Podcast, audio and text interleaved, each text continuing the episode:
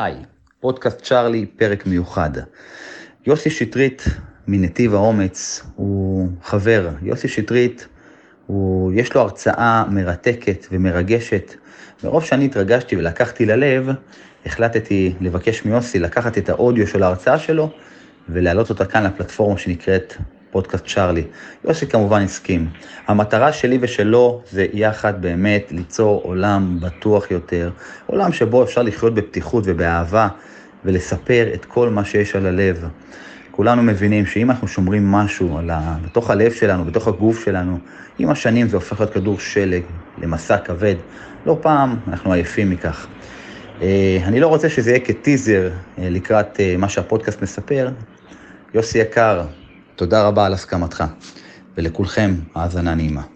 אז זה, זה היה שהייתי רק ילד.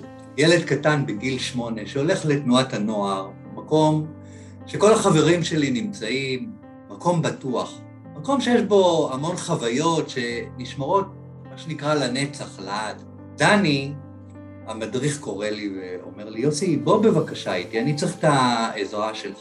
ואני, אני כרגע יושב, ילד קטן, ביישן, אה, אני לא נראה כזה כי אני באמת יושב, אבל אני גם ככה קטן בממדים, לא כזה גדול. מחייך אל דני, מעניין בראש, וכמובן אני יוצא אחריו.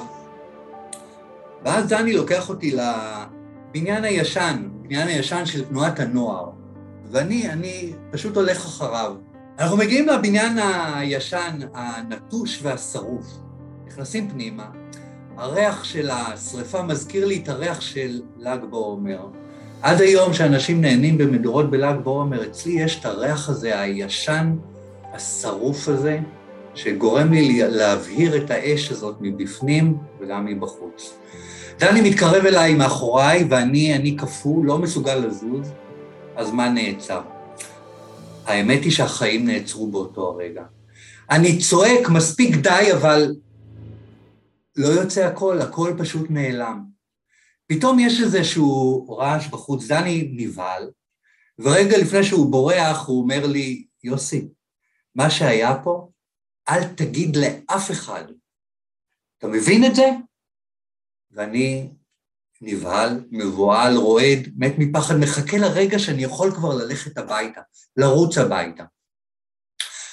רצתי הביתה. האמת היא שאני אפילו לא זוכר איך הגעתי הביתה, זה היה כביש ראשי מאוד, מי שמכיר את רחובות רמת גן, זה אחד הרחובות הכי ראשיים, לא זוכר איך הגעתי באותו רגע הביתה, אבל דבר אחד אני זוכר. אז ערב טוב קודם כל, ברוכים הבאים, אני יוסי שטרית נתיב האומץ. אני עומד לספר לכם את סיפור חיי, אבל קצת מזווית אחרת. ברשותכם אני אעלה רגע את המצגת שהכנתי. מעולה. אז נולדתי בעצם למשפחה רגילה. טוב, אפשר כמעט להגיד משפחה רגילה. אני ילד שלישי מבין ארבעה ילדים. אבא עובד, פועל בחברה גדולה, עובד קשה כדי להביא כסף הביתה, יוצא השכם בבוקר, חוזר בערב בחושך. אמא זה סיפור קצת אחר. אמא נכה, היא סובלת מרגל שלא מתפקדת ואסתמה מאוד קשה. היא עקרת בית ומפעם לפעם שצריכים יותר, יש לחץ יותר כסף בבית, אז היא עובדת כסייעת בגן, בגן ילדים. כסף באמת לא היה בבית, ולכן היו המון המון ויכוחים וריבים ריבים סביב הכסף. הסיפור חיי התחיל כשהייתי ילד בתנועת הנוער. הכל היה כיף, באמת כיף. צחקתי, נהניתי. הייתי ילד חייכן, מצחיק כזה, הילד הזה עם הגומות חן האלה שעושים לו כל הזמן ככה, צובטים אותו. הייתי מאוד מאוד חברותי. עד שדני, רכז של תנועת הנוער, החליט ש...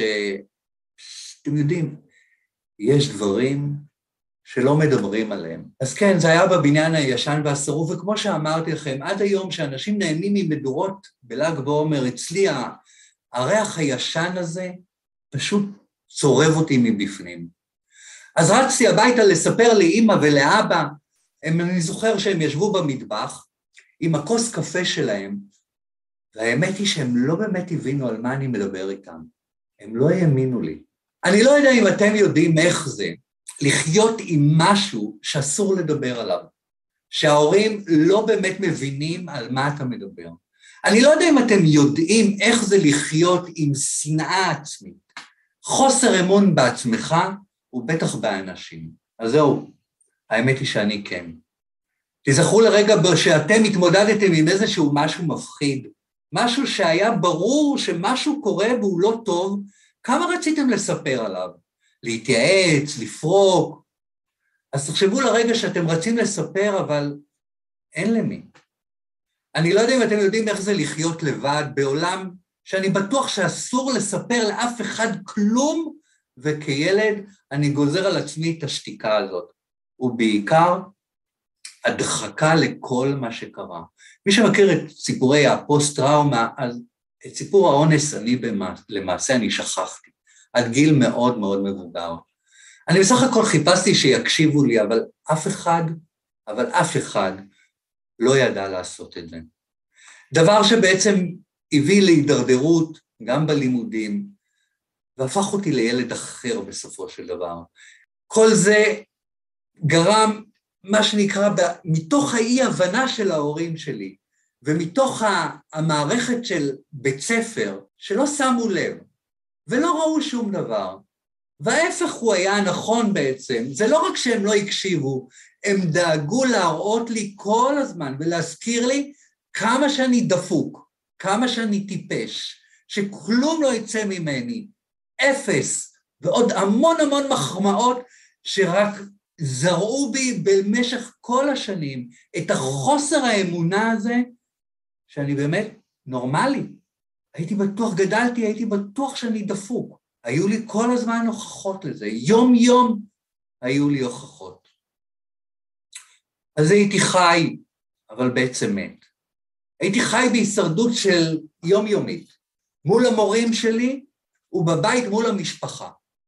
כשהייתי חוזר הביתה מהבית ספר עם איזשהו פתק שלא הכנתי שיעורים, או שברחתי מהכיתה כי לא היה נעים לי בה, אז היו מחכים לי בבית הצעקות, המכות, האלימות המילולית, הפיזית. הרגשתי כמו איזשהו מוצר פגום.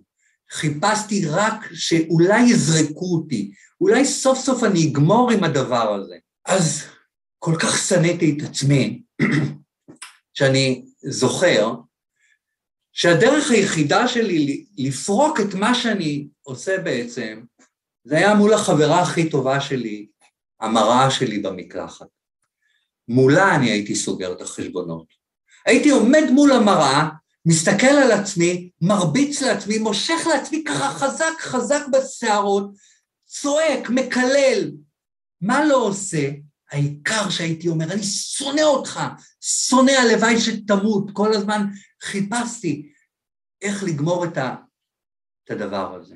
מסכות זה משהו שפשוט ליווה אותי, אני פשוט למדתי להסתתר, אבל בעיקר למדתי להסתיר. למדתי שלדבר זה לא טוב, אסור לדבר, אסור לחשוף רגשות, ובטח לא לדבר על דברים פנימיים שלי, משהו שמבטא את עצמי. ידעתי שגם ככה אף אחד לא יקשיב לי, אף אחד לא יעזור לי, וזה רק יבוא בסופו של דבר נגדי לפגיעה, אז למדתי בעיקר לשתוק. לשים את כל הדברים שלי בתוך איזושהי כספת כזאת שמאוד שמורה, שאף אחד לא ידע עליי כלום. אף אחד ממש אבל, עד גיל מאוד מאוד מאוד מבוגר, שתכף תבינו, לא ידע עליי כלום. גיל 17, גרעין נחשון לקיבוץ עין כרמל. הצטרפתי לגרעין נחל, מתוך סיבה אחת. אחד, קודם כל, החיים שלי הפכו להיות אחרים. גרתי ברחובות.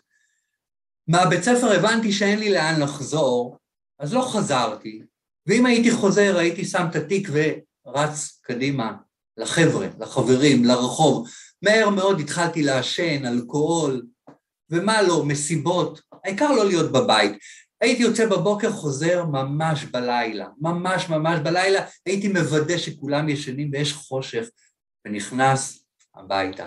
כילד אני זוכר את התקפי החרדה שלי, שהתחילו כבר כילד קטן, אז לא ידעתי מה זה התקף חרדה, בדיעבד אני יכול לומר שזה התקף חרדה, אבל אני זוכר שכבר בגיל 12, כשהייתי מתעורר בשתיים, שלוש לפנות בוקר ולא ידעתי מה לעשות עם עצמי, שפתאום דפיקות הלב ולחץ בחזה וזיעה קרה, ואני בטוח שהנה, עוד רגע אני הולך למות, לאט לאט הבנתי שלא מתים מזה. אז למדתי פשוט לטפל בעצמי. למדתי לצאת בשתיים או שלוש לפנות בוקר למטה, לשדרה שהייתי גר שם ברחוב ברמת גן, לשדרה, והייתי מטייל לי ברחובות, ומחפש לעצמי את האוויר הקר הזה, הנעים הזה, שירגיע אותי. אז למדתי לנשום. התחלתי לנשום אז. אז התגייסתי לנחל עם החברים שלי, שהם היו בעצם העוגן שלי בחיים. זה היה המקום שאליו כל הזמן ברחתי, כי בבית לא היה לי שום דבר. אני גדלתי ברחובות. אני לא סבלתי להיות בבית. אז בגיל 19 כולם יוצאים לקורס צניחה, ואני לא. נפסלתי, בגלל איזושהי בדיקה גופנית, שגילו שיש לי איזושהי עקמת בגב, פסלו אותי מצניחה, מה שאמר שבאותו רגע כולם ממשיכים במסלול ואני נשאר מאחור בבסיס. אז מה שהביא אותי בעצם לאחד ההתקפי החרדה הגדולים בחיי, ואיתו הרצון הזה למות. אז חשבתי באמת על המוות. התחלתי לדבר על המוות וללכת כמו איזה אדם מת. עד שחבר שלי ראה והבין שמשהו לא קרה והוא התחיל לדבר איתי. מתוך השיחה הוא הבין שמשהו לא בסדר והוא רץ למפקדים, ותוך כמה דקות המפקד, המפקד הבסיס, היו אצלי בחדר, לקחו לי את הנשק ושמו אותי על הרכב הצבאי ונסענו ביחד לקב"ן. בתוך תוכי אני חייכתי. חייכתי. למה חייכתי? כי סוף סוף מישהו יקשיב לי. סוף סוף אולי יהיה לי איפה לדבר. חיפשתי רק מי שיקשיב לי. חיפשתי את התשומת לב הזאת, את החיבוק הזה, אז חייכתי. אז כן, אז דיברתי איתו על הכל, רק לא על האונס. כי את האונס, כמו שאתם זוכרים, כבר הדחקתי, אני לא זכרתי אותו. אז דיברתי איתו כמובן על הפחדים שלי, על החרדות שלי, והתקדמנו לאט לאט. השתחררתי מהצבא, המשכתי ללכת לאותו פסיכולוג עוד קצת, אבל החיים קשים היו לי. אני אפילו לא יכלתי להגיד את המילה מאתגרים, כי הם היו לי מעמסה, לא נהניתי בחיים האלה. לא ידעתי להתמודד עם כל התקפי החרדה, עם הפחדים, עם חוסר הביטחון הזה שהיה לי, ובעיקר השנאה הזאת כלפי עצמי. אז המצבי הרוח והדיכאונות לא הפסיקו. מה שהביא אותי להתחיל להשתמש בכדורים. אז פניתי לפסיכיאטר שרשם לי את הכדורים הראשונים שלי בחיים. אז ביליתי הרבה אצל פסיכולוגים, פסיכיאטרים. היו לי תקופות עם כדורים, תקופות ללא כדורים. הפכתי להיות זומבי. מת, אבל חי. המשכתי לשנוא את עצמי. לקח לי שנה, קצת יותר משנה, עד שהבנתי שככה אני לא רוצה לחיות. אני לא ממשיך בדרך הזאת בשום דרך. חי או מת, אז אם זה חי, זה בלי הכדורים. וזה היה הרגע שאני בחרתי אחרת. אני בחרתי בחיים, בכל דרך.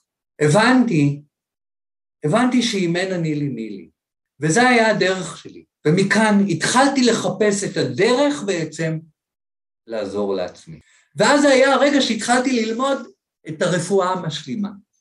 התחלתי ללמוד את הרפלקסולוגיה, ואחר כך הבנתי שזה לא מספיק לי, אז הלכתי ללמוד שיאצו, ואז למדתי עוד אין סוף קורסים. ארומתרפיה, צמחי מרפא, פרחי באך, רייקי, EMDR ועוד המון, המון מקצועות. את כל זה עשיתי במקביל למה שתכף תבינו. אז בניתי חיים, בניתי הצלחות. הצלחות רבות בתחום האישי וגם העסקי. היום אני נשוי לאישה מקסימה בשם ורד, יש לנו שלושה ילדים, יש לי תאומים ועוד בן אחד שהוא חייל היום. אז במקביל להצלחה בקריירה, שהביאה אותי למקומות שבאמת כל אימא יהודייה הייתה גאה, אבל אני לא. אני לא. אז בגיל, ככה, בגיל 36 זה קרה. זוג חברים בעצם מספר לי על איזשהו סמינר, סמינר חובה על התמודדות עם החיים, ואני, כמו שהבנתי, אני רץ ממקום למקום, העיקר למצוא לעצמי את הפתרונות, אז כמובן שנרשמתי, וביום השני של הסמינר קורה שם משהו, ומתחילים לדבר על פחדים, על איך נוצרים הפחדים וכל הדברים האלה, ואני מרגיש שמשהו זז בי, משהו ככה מציק לי מבפנים, ואז המנחה שואל, מי רוצה לשתף? ואני, עם כל החוסר ביטחון שלי, אני לא יודע איך התרוממה לי היד, הצבעתי, נבחרתי ונבהלתי. אני עולה על הבמה מול 150 איש, והמנחה, המנחה שואל אותי שאלות, ויש איזשהו פינג פונג, שאלות, תשובות. ברגע מסוים היה שקט. ואז זה יצא ממני, בבת אחת, כי נאנסתי. הסלע הזה, שעד לאותו רגע, מגיל שמונה ועד גיל שלושים ושש, שעמד לי פה, ובעיקר, בעיקר גרם לי לרצות למות, והחזיר אותי אין ספור לכדורים, להלוך, חזור, ולטיפולים כאלה ואחרים, לעשרות מטפלים, מטפלות, בשיטות שונות, הכל ניסיתי, כל דבר. העיקר למצוא את הפתרון. חיפשתי בכל דרך לחיות את החיים האלה. אז אותו סלע ירד ממני. חמש דקות בערך, הרגשתי כמו איזשהו ציפור. אני לא יודע אפילו אם לקרוא לזה איזושהי ציפור, אבל הרגשתי התרוממות שאני לא יכול לתאר אותה. התרוממות כל כך טובה, אבל מהר מאוד זה פשוט התפוגג לו. התפוגג לו כי במקומו עלה סלע חדש, אני לא יודע מה לעשות עם כל המידע הזה, אני לא יודע מה לעשות עם זה. מה שהוביל אותי באותו רגע ישר להתקף חרדה נוסף מאוד מאוד חזק, שהחזיר אותי בחזרה, לצערי הרב, לפסיכיאטר אחר, שרשם לי עוד פעם כדורים, אבל הפעם זה היה במינונים שהם הולכים וגדלים. ושוב, הפכתי להיות את אותו זומבי. את אותו זומבי שהחלטתי שאז אני לא רוצה להיות. אז סיפרתי לכם שלצד החיים האלה הצלחתי לבנות לעצמי חיים אחרים. אז סיפרתי לכם שהצלחתי, וכן, הצלחתי. מהר מאוד הפכתי להיות מנהל, והייתי מנהל עובדים. מנהל כזה של, כמו בתמונה, כזה, מנהל של גובה העיניים, מנהל שהעובדים יכלו תמיד לבוא, מנהל כזה שאוהב להיות עם העובדים, לצאת איתם, לבלות איתם.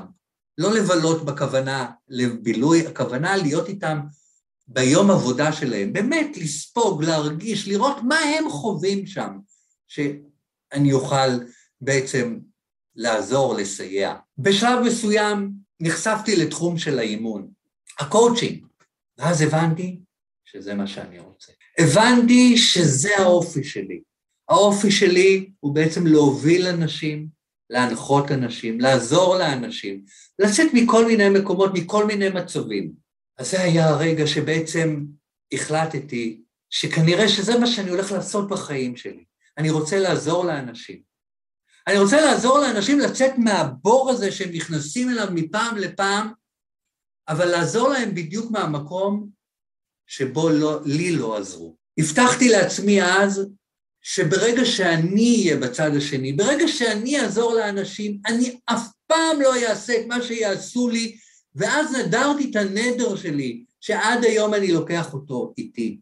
אחד הדברים שקרו לי תמיד, שהייתי הולך ממטפל למטפל, ממאמנת למאמן, מפסיכולוג לפסיכיאטר, ובגלל שהייתי חי ברכבת הרים מתמדת, יומיומית, יומיומית, בכל פעם שהייתי נופל עוד פעם לבור הזה, והייתי מתקשר לאותו מטפל, לאותה מטפלת, לאותו פסיכולוג, או לא משנה, והייתי אומר להם, תשמעו, אז הם היו שומעים. ואז הם היו אומרים לי, אנחנו מבינים אותך, אבל בוא נמשיך בפגישה. מה שהחזיר אותי באותו רגע, לא שני צעדים אחורה, אלא איזה לפחות עשרה צעדים אחורנית, ולפעמים הייתי חוזר הרבה יותר גרוע מנקודות ההתחלה שלי. גיל 40. גיל 40 אני מקבל מתנה ליום הולדת, אני הופך להיות מנכ"ל של חברה. סמנכ"ל של חברה גדולה, ואני מנהל שם מאות עובדים. תחום סקסי ומעניין, תחום הקוסמטיקה.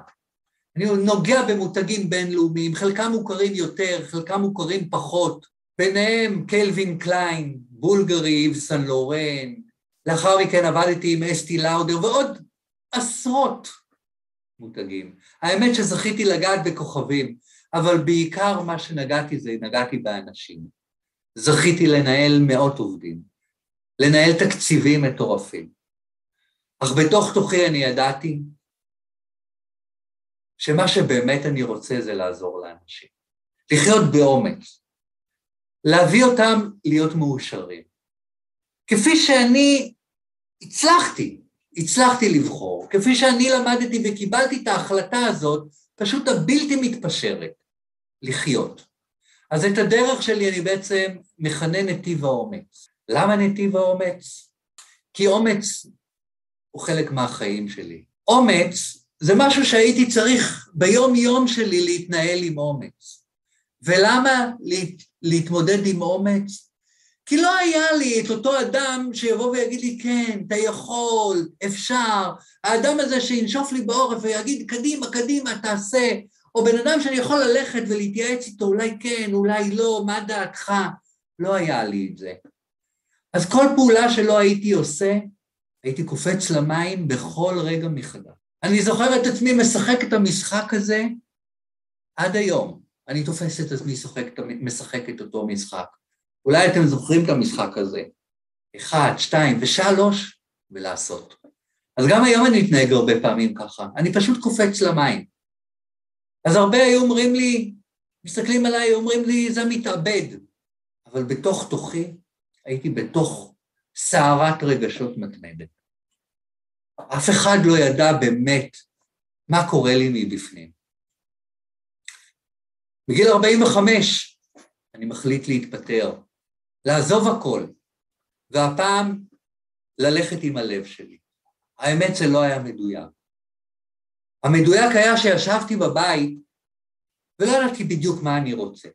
ידעתי שאני חייב, אבל מוכרח לעצמי, לעשות משהו אחר בחיים האלה. אני זוכר את אותו ערב שאני יושב בפינת האוכל עם המחברות שלי והאינטרנט וקורות החיים וכל הדברים, ואני לא יודע בדיוק מה אני עושה. חיפשתי הרבה תחומים אחרים. ואז ורד, אשתי היקרה, באה ולוחשת לי באוזן ואומרת לי, תגיד לי, למה שלא תלך עם הלב שלך?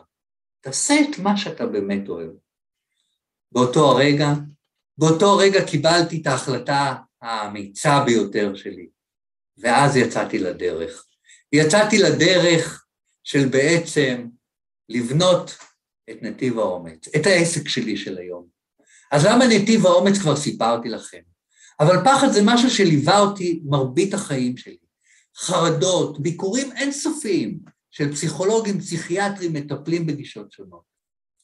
זה נמשך עד שהבנתי שכדי שאני אצליח להתגבר על התחושות, על הרגשות האלה, הלא נעימים בלשון המעטה, אני צריך להיות אמיץ. לקפוץ למים ולהעז לעשות, וכך אני פעלתי.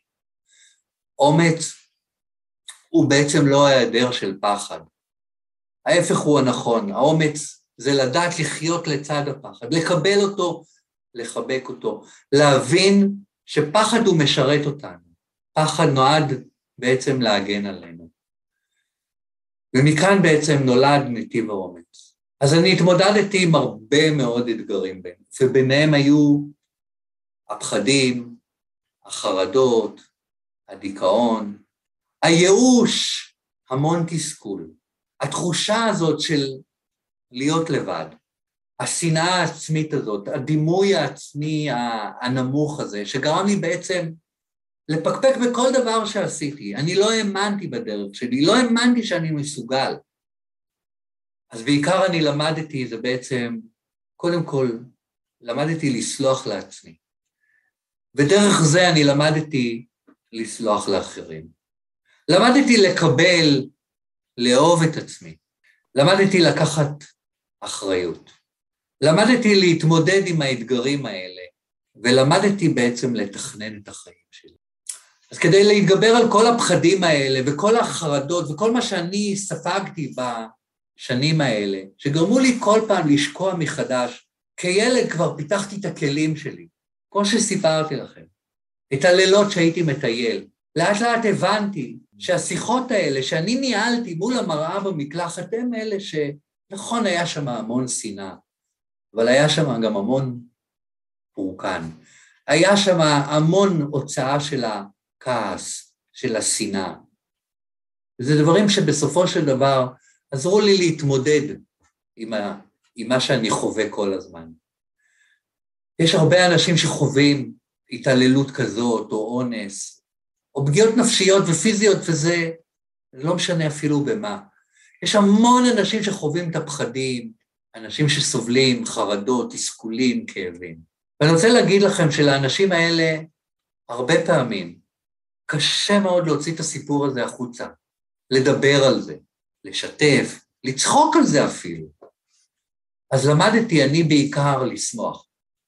אבל בעיקר אני למדתי להרגיש וגם להתרגש. ואני היום פה בעצם מספר את הסיפור הזה כדי להוביל אנשים שכן, דברו, ספרו, תוציאו, תוציאו את זה, תביאו את זה לביטוי.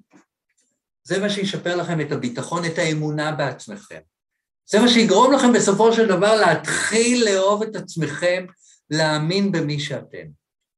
ואני כאן בעצם שכמה שיותר שאנשים ישמעו את הקריאה הזאת, של לחיות מתוך אומץ, לראות שבאמת אפשר להיות מאושרים ושאפשר להביא את השמחה. אז כן, אני למדתי הרבה דברים, כמו שאתם רואים, אבל בעיקר למדתי לדבר עם אותו ילד. אותו ילד הקטן הזה, שהאשמתי אותו כל הזמן. אותו ילד שרדפתי אותו, שנאתי אותו במרבית החיים שלי. שנאתי אותו עד ככה שתמונות או כל דבר הייתי פשוט מחביא, מעלים. אין לי הרבה תמונות. את רוב התמונות אני השמדתי.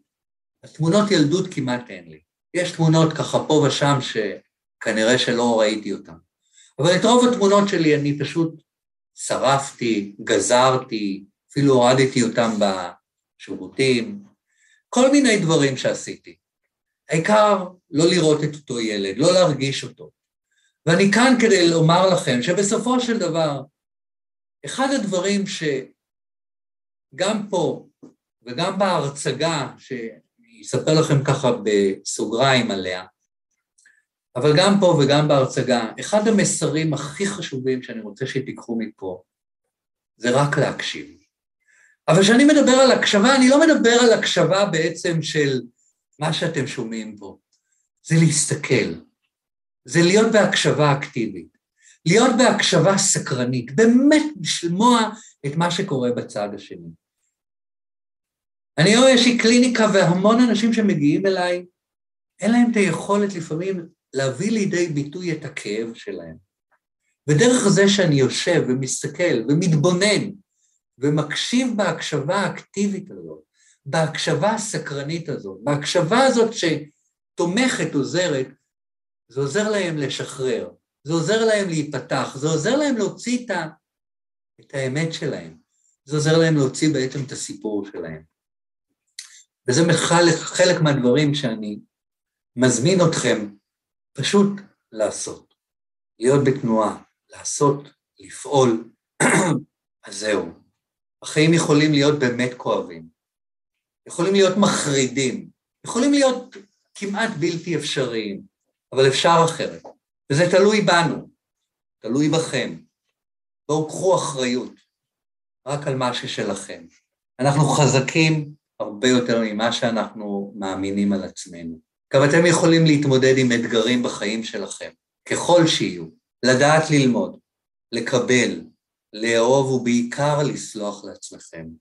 החשוב הוא לדעת להפריד בין הסיפור לבין המציאות האמיתית כפי שהיא. להבין שבמה שאני שולט, את זה אני יכול לשנות. להבין שאתם לא לבד, וכדאי תמיד למצוא את אותם אנשים שיקשיבו לכם ויתמכו בכם. אנחנו כבני אדם טיפוסים קהילתיים. אנחנו אוהבים לחיות בקבוצה, אבל אנחנו רוצים גם את הלבד שלנו. וגם בטבע זה עובד בדיוק ככה. כקבוצה אנחנו מרגישים מוגנים וחזקים יותר. אך במקביל, להמשיך לפעול ולקחת אחריות על הדברים שלנו, על הפעולות שלנו. ואם יש כמה מסרים שהייתי רוצה שתיקחו מפה היום, אז קודם כל אני אחראי על החיים שלי, וכדאי לי כבר להתחיל לפעול.